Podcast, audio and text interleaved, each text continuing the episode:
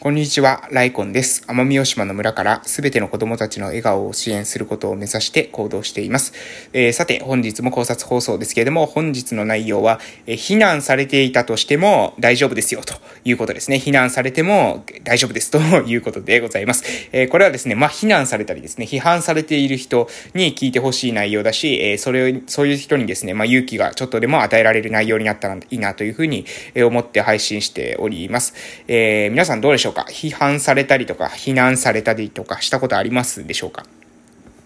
まあ私はですね、まあ非難名人というか、批判名人というか、まあとにかくですね、怒られることに関してはですね、えー、まあね、まあ優等生なんでございます。怒られ会のですね、まあエリートでございますけれども、えー、まあね、うん、様々な場面で、えー、人にですね、怒られてきましたけれども、えー、皆さんはどうでしょうかね？うん。で、ね、怒られてくるとか、まあその、うーん、まあ怒られることってね、なんでそもそもね、もう、悪、悪いのかというか、えー、怒られるとなんか嫌な感情を抱くのかっていうと、えそれはね、ただ相手が、相手がね、何かしらこういう風にしてほしい。相手がこういう風にしてほしいという風に思っているのに、それに対して従わないっていう態度をこっちがするから、えー、相手がですね、怒るわけですよ。相手がこうしてほしいっていうことに対して従っていたら、えー、怒られないわけですから、相手はこうしてほしい、A してほしいというふうに思っているのに、私が A しない、B するということをすると、相手はですね、腹を立てるっていうこと、これがもう完全にですね、怒りのロジックですね。なので、怒りの、えー、根っこにあるのは何かというと、相手をコントロールしたい、相手を自分の思う通りに動かしたいというのが、えー、その感情が本質です。だから、えー、怒ってしまう人っていうのは結構ね、あの、相手をコントロールしたいという欲求が強い人が、多い気がしております。で、えー、これはですね、まあ、勘違いしてほしくないんですけど、勘違いというか、勘違いしてほしくないというか、これはね、あの、誤解がないようにというか、なん、あ、違うな、なんか言葉のチョイスが、えー、うまくいかないですけど、えー、っとね、ここは重要な、うん、ポイントなので、押さえておいてほしいなと思うんですけれども、私の、まあ、重要なポイントというか、私の考えですね。私の考えとしては、人はね、コントロールできません。これはね、もう何回も言ってますよ。あの、この配信、何回も聞いたらね、あの、同じこと何回も言ってますけど、人っていうのはコントロールできません。なので、えー、怒りっていうのはね、無駄なんです。怒ってもね、意味ないんですよ。怒っても。怒ってもコントロールできませんから。絶対。絶対できません、人っていうのは。それは、もうね、本当に誰もできません。あの、誰もできませんっていうか、コントロールできるのはね、自分だけです。あとは、もう本当に誰も、この世の中の全ての属性の人がコントロールできません。例えば、親。親もコントロールできません。子供もコントロールできません。そして、えー、夫婦であったら、パートナーも、えー、コントロールできません。絶対コントロールできません。あの、し、コントロールしてはならない。もはや。むしろ。あの、えー、コントロールっていうのは、うん、要するに、コントロールしてるってことはどういうことかっていうと、それは相手を自分に従わせてる。自分に従わせてるってことは、これどういうことかっていうと、自分に依存させてるってことなんですよ。で、えー、依存っていうのはね、その人間が目指すべきところじゃないんですよ。依存をさせるっていうところは目指してはいけないんですね、そもそも。じゃなくて、私たちが目指さなければいけないのは、自立の方向性なんですね。自立の方向性を目指さないといけなくて、でその自立の方向性を目指すためには、えー、絶対にですね、その依存させてはいけません。相手が思考停止したり、えー、この人だけに従っていれば、えー、間違いないっていうふうに思わせてはいけないんです。なので、え怒ってはいけないんです。怒ったら相手は従うかもしれませんよ。でも、怒ったらダメです。怒るということは本質的に相手を、え、コントロールしようとしている、え、相手を依存させようとしている、え、まあね、愚かな行為だというふうに思っていただいたら、えいいんじゃないかなと、私はそういうふうに思ってます。で、えー、っとですね、まあ、非難されている方もいるかと思います。怒られた方もね、いると思いますけれども、そういうふうに捉えると、例えば怒られた時に、えー、なんで怒られてるのかっていう時に、その怒られてる時はね、この、そいつが相手、あの自分をね、コントロールしようと、えー、しているというふうに、まず認識できるかと思います。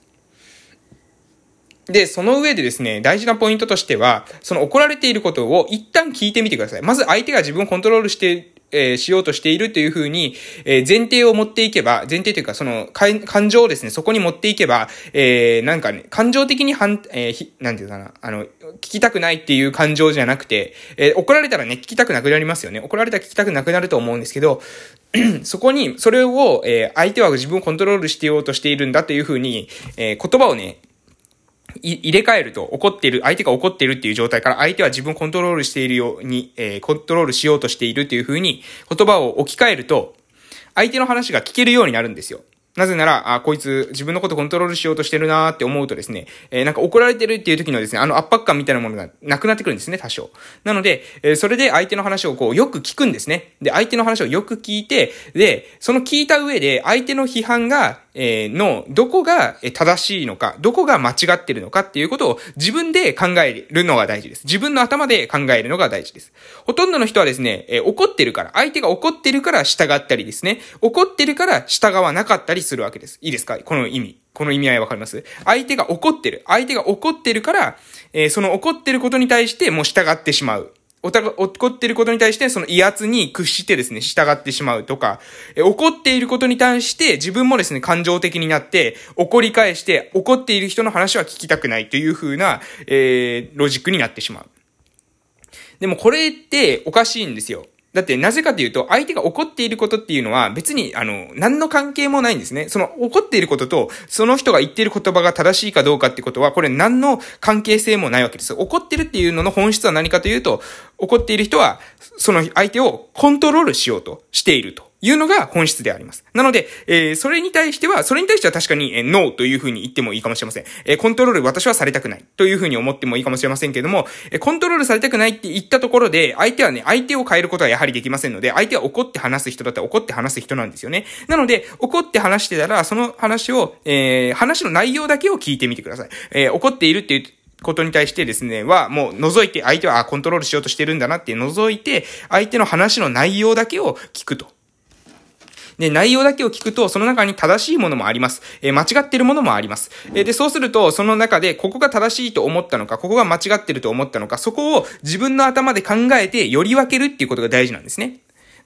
怒っているとか、泣いているとか、笑っているとか、そういったことによってですね、えー、振り回されるっていうのは、これはね、あの、中身を理解できない人たちがする行為なんですよ。中身が理解できないから、なんとなくね、ニコニコしてる人の話は聞くとか、なんとなく怒ってる人の話はビビって聞いてしまうとか、泣いてるから聞こうとか、そういう風になるんですけども、それは、あの、全然ね、その、な、な、なんだろう、うん、うん、なんていうかな。そういう選び方をしてたら、それはうまくいかないですよね。あの人は泣いたら何でも言うこと聞いてくれるよとか、怒ったら何でも言うこと聞いてくれるよ。笑ったら何でも言うこと聞いてくれるよっていう風になってしまえば、もうその人は逆に言えばもうロボットみたいなもんじゃないですか。泣いたらあの聞くけど、怒ったら聞かないとか、そういうロボットですよね、ほぼほぼ。なので、そうじゃなくて、えー、相手が何を言ってるか聞く。で、これって、なんかすごい今私が言ってると簡単なように聞こえてるかもしれませんけど、実際やると難しいんですよ。実際やると相手が怒ってるとか、実際相手が泣いてるとかっていう場面になると、怒ってるから聞くしかないとか、泣くから聞くしかないみたいな気持ちになりやすいんですね。これ人間っていうのは。感情っていうのに共感してしまうので、相手の感情に。でも、泣いてようが怒ってようが笑ってようが関係ないんです。相手が言ってる言葉の内容、意味がどういう風な言葉なのかっていうこと。そこを理解することが大事です。なので、冷静に、冷静に相手の、えー、話している言葉をしっかりと聞いて、わからないことは質問してみましょう。え、ここはこういうことは、えー、どういうことですか？とか、ここは、えー、どういう意味合いで使いましたか？とかっていうふうに質問して、え相手の言葉の意味を、え理解しようとしてください。で、理解して、それ理解できて、えそれが本当に正しいなと思ったら、その通り、それを受けてもいいです。その情報っていうのを取って、え自分が、自分の行動に、え移し、活かしてもいいと思います。しかし、あの、その情報がですね、全くこう、なんですかね、非合理的というか、非論理的なですね、何も、その、なんだろう、ただ泣いてるだけとか、ただ怒ってるだけみたいなことだった場合は、それをね、あの、使ったとしても、あなたは、えー、何もね、あの、多分うまくいかないだろうと思います。怒ってるからしてあげたとかね、泣いてるからしてあげたみたいなことで行動してしまったら、うん、結局はね、あの、うまくはいかないでしょう。それはなぜかというと、そ、そうですよね。その、あなた相手の言葉の意味合いを理解してないですから、本当は。泣いてるとか、怒ってるとか、そこだけで行動しちゃってるので、それは絶対うまくいきません。で、これなんで私こういう風な話をするのかというと、そこまで聞いた上で、そこまで聞いた上で、えー、自分の中でですね、例えばなんかロジックがある、えー、行動、自分の中では、これをやれば、こうやってこうやってこうやってうまくいくだろうなっていう風に思ってることがあったとしたら、それを表現するときに、えー、相手が、相手にですね、そうやってそう、そういう説明をすると、その、ま、その、その説明が相手の理解の範疇を超えていれば超えているほど、相手が怒ったりとか、泣いたりとか、なんか笑ったりとか、意味不明なことをするんですよ。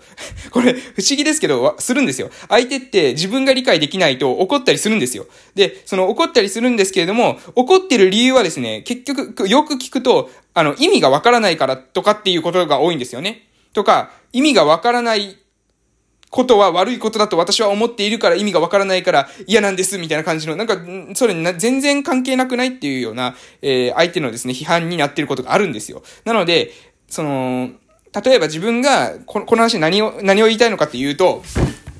えっと、非難されたりとかで、ね、批判されたり、えー、すると、その時にね、相手の気持ちっていうか、相手のその感情に押されてね、自分の意見引っ込めちゃう人がいるんですけど、そうじゃなくて、相手が非難しても批判したとしても、その相手の言葉っていうのをよくよくよく聞いて、え深掘りしていって、で、その相手の言葉に対して、えー、自分が答えていく。それだけでいいんですよね。そこが、そこを詰められる、その、何ですかね、ロジックがちゃんと自分の中に構築できてるかどうかだけなんですよ。相手が笑ってるとか泣いてるとか、えー、怒ってるとか、えー、不快そうな顔をしているとか、そんなことはね、全然関係ないんです。そんなことじゃなくて、自分分の中のロジックっていうものがちゃんと正しく、え理路整然と説明できるかどうか、これに、えつきます。で、で、え相手はコントロールできないっていう風な話を先ほどしましたけれども、自分がこう話を何かするとするじゃないですか。相手が嫌そうな顔をして聞く耳を持たないっていう時に、何回も何回もですね、説明しても、基本的にはですね、相手をコントロールすることは難しいですので、えそれはね、やめた方がいいと思います。そうじゃなくて、もうその人はそういう感じで、えー、そういう感じの人だと。えー、要するに自分がわからないことに対しては、えー、腹を立てて、えー、人の話を聞こうとしない人だっていう風に理解して、相手がそういう人なんだっていう風に、とりあえず今の段階ではそういう人なんだっていうことを理解して、その人からスッと離れて、えー、次の人にまた話を説明をしていくっていうプロセスが、えー、何かですね、新しいことを成していくためには重要なんじゃないかなと思います。えー、この話を聞いてですね、批判されたり、非難してる人が、非難された人が、えー、自分の中のですね、ロジックっていうものを磨き上げていってですね、えー、うまくいくことを祈っております。それでは終わっていきたいと思います。思いますありがとうございました。失礼します。